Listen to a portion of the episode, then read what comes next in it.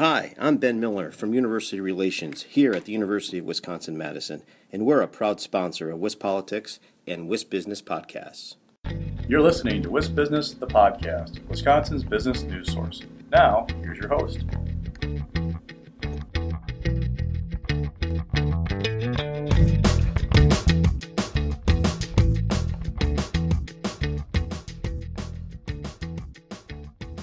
Hi, everybody. This is Alex Moak here for WisBusiness, the podcast. Today, I'm joined by David Noyce, Executive Associate Dean and Arthur F. Hawnn Professor at UW Madison's College of Engineering, as well as the Executive Director of the Traffic Operations and Safety Laboratory and the Wisconsin Driving Simulator Laboratory. David, thank you so much for coming on the show. Yeah, my pleasure. Great to be with you. So, first off, could you just provide a quick overview on the type of work being done at the laboratories you oversee? Broadly speaking, for listeners who aren't familiar? Yeah, so the the Traffic Operations and Safety Laboratory at the University of Wisconsin in Madison, that we now call the TOPS Lab, is one that has a lot of different activities going on all around this frame of transportation. It's much more now than just simply safety and operations. Clearly, the, the world is going in this direction of automated vehicles, and connected technologies, and we are you know, one of the leading universities in that area. So, so our research lab is spending a lot of time. We have a number of vehicles that, that are able to operate in an automated mode, and we're exploring that, that, that in great amounts of depth to try and figure out what the transportation system's going to look like sometime in the future when you know all of our vehicles are operating you know under their own thought process and power. So hopefully we'll see that someday soon. But we're looking at all different types of other parts of the transportation system. You know, thinking along the technology line, we're also looking very heavily in the transition to electric vehicles. And not so much about the technology, although we do have colleagues here at the university that are looking at those issues as well, such as batteries. Um, what we're thinking about is you know, some of the reasons that perhaps electric vehicles aren't ca- catching on as quickly as what many have predicted. And the common term there is range anxiety, making sure that we have charging stations optimally placed and the transportation system can accommodate the different types of uh, electric vehicle need, needs that exist. As well as now, and you may know, Alex, very recently, um, some agreements were made with Tesla and General Motors and Ford and the automobile manufacturers to have a shared electric connection technology. So that'll overcome, you know, some of the the hardships people have had in finding places to recharge their vehicles when they're traveling. You mentioned the driving simulator lab, and we're doing very, very many, well, an awful lot of things in that particular area related to just how we think, you know, how the system works, how people who are behind the wheel, whether it's automated or still in the manual mode, how they think, how they react, how they observe communication devices and so forth. So I'm, I'm happy to go into all these in greater detail, but as a, as a taking a breath here and a quick shot, that's that's the kind of things that we're looking at. Absolutely. Well, that's all very exciting stuff, David. And uh, I'd like to get into the autonomous vehicles in just a minute. But first, I thought we could start with the EVs. As you mentioned, um, you know, there's lots of discussions about things like range anxiety. Of course, as you mentioned as well, some research going on into batteries. What else can you say about the work being done here in Wisconsin at UW Madison related to electric vehicles, particularly with that transition and the more the more widespread adoption? What what kind of update can you provide there? Yeah, well, you know, generally most every major university, including the University of Wisconsin Madison, has some effort looking at you know the next technology related topics in the world of clean energy and batteries kind of fall under that that that general frame. You know, so we have colleagues in, in various departments here in the College of Engineering are thinking about, you know, what is the next generation of the lithium ion battery and what's going there from a you know a technology standpoint. You know, what will be the you know the future? Will it be lithium ion? And and uh, you probably know, or you certainly can can can find in the literature that you know, lithium and the nickel and the other things that make up the batteries. You know, there's not an endless supply of these materials in the world. So as we continue to build more batteries and the fleet becomes more electric, you know, there's certainly some resource challenges with all of that. So so we we are really focused on on the electric side, you know, what is the next battery technology and how are we going to get there? And then for us specifically in the TOPS lab, you know, we're thinking about, you know, how to develop an optimal network of charging systems, you know, within, you know, right now the Wisconsin Department of Transportation is looking along the core freeway systems.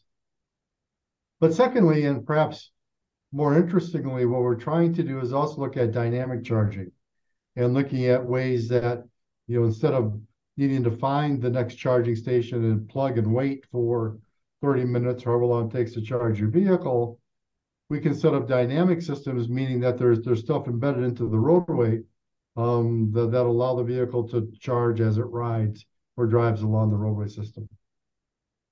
Very interesting. I hadn't heard about that, but uh, that seems like a promising, exciting application of technology indeed. And as many of our listeners likely know, as you know, there's going to be money coming to Wisconsin, federal dollars for electric vehicle charging and all kinds of um, things related to that. So it'll be really interesting in the coming years to see how that uh, money gets allocated, how that all plays out. And David, you mentioned before as well, talking about the autonomous vehicles, self driving vehicles. That's an area uh, that I'm personally very interested in. I think it's a, a, really exciting application of technology, and hoping you can kind of share what the latest is with research in that in that area. What uh, what are folks at the TOPS Lab really focused on there? Yeah, what we're looking at is, and let me take just a half a step back and say the the, the idea of a vehicle operating in an automated type form is really no longer new news. I mean, right. so we've now been able to, to do that for some time, you know, beginning with, at least from a market standpoint, with Tesla, then moving in to, to some of the other manufacturers of these type of vehicles. Where the vehicle technology currently is in, they've been defined in different levels um, and then by, by various uh, federal agencies. But we're at a point now to where, and I'll generalize generalize this a bit by saying, you know, the vehicles that are in the automated mode can do most things that the driver would ask them to do. Hey, can you get from point A to point B? Can you control and stay between the lines? You know, can you react to certain situations on the roadway? But there, there's still the, this, the small percent of unique scenarios that the artificial intelligence in the vehicles have not been able to define. In other words, unique things that exist on the roadway that you and I, as human drivers, can, can react to in a relatively quick way that, that we have not been able to train the vehicles to do in the frames that we're currently in. So, what are we working on? It's really those things. You know, it's the uh, if you think of the old uh, you know normal distribution, you know the, the little details are in the tails on both sides right? That that the couple of percentages of of little things that are hard to identify. So so we were just talking, frankly, uh, before I um, got on the line here with you today. Um, I was meeting with our research team about you know how did how do unique geometries, how do unique intersections look within a, a you know some percentage of automated vehicles in it, or someday with all automated vehicles in it. I mean, in, in the, the perfect scenario, if the whole world's automated from a vehicle standpoint, then most of the traffic control devices that we use, traffic signals, signs, markings, don't need them anymore, right? Because uh, you know the human processing, the vehicles will use other information for making their decisions. So, so we're thinking along the traffic control, we're thinking about the geometry, we're thinking about you know coming up with the the algorithms and the intelligence and so forth to help solve some of those those problems that still exist.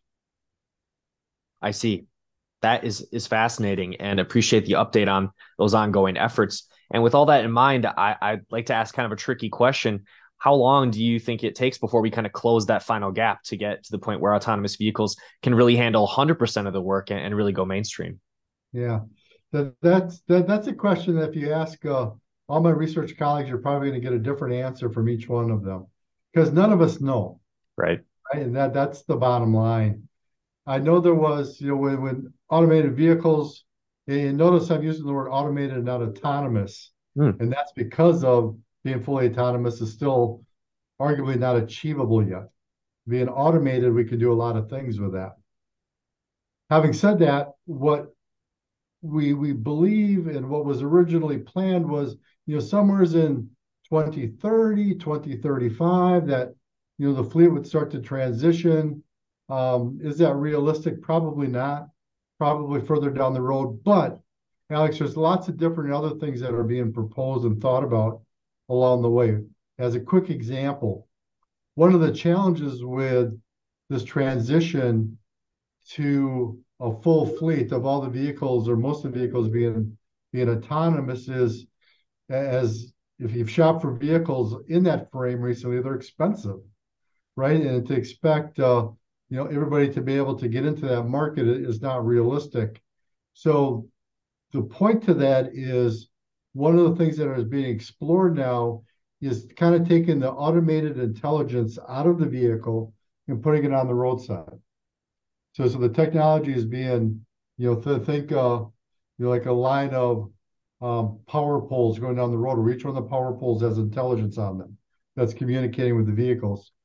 And therefore, what you can do is get a relatively low cost on board unit, you know, plug and play into your whatever vehicle you have. Doesn't have to be autonomous, but then it will be able to communicate with the infrastructure and handle some of the communicative and automated things that are built into the, the roadway systems. So that has much more or much lower barrier to, you know, to getting into that market and then transitioning the transportation system into more of an automated way. So though those are things that are being explored. If that happens, then maybe the timeline accelerates a little bit, but uh, you know, there's still an awful lot of unknowns. Gotcha. That makes a, a lot of sense, David. And um, really appreciate you sharing your perspective on that outlook. And just wanted to say thanks again for joining me for the podcast. It's been a really interesting discussion and uh, appreciate your time. No problem. Anytime.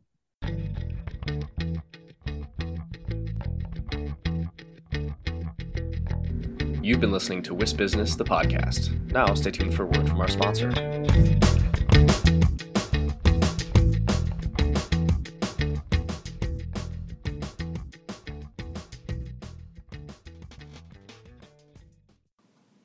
Hi, I'm Ben Miller from University Relations here at the University of Wisconsin Madison, and we're a proud sponsor of WisPolitics and WisBusiness Podcast. Did you know that almost 80% of UW Madison's in state students return to live and work in Wisconsin in the years after graduation? And almost half of all UW Madison alumni are current Wisconsin residents. That's just one way we're driving our economy forward. UW Madison is working for Wisconsin.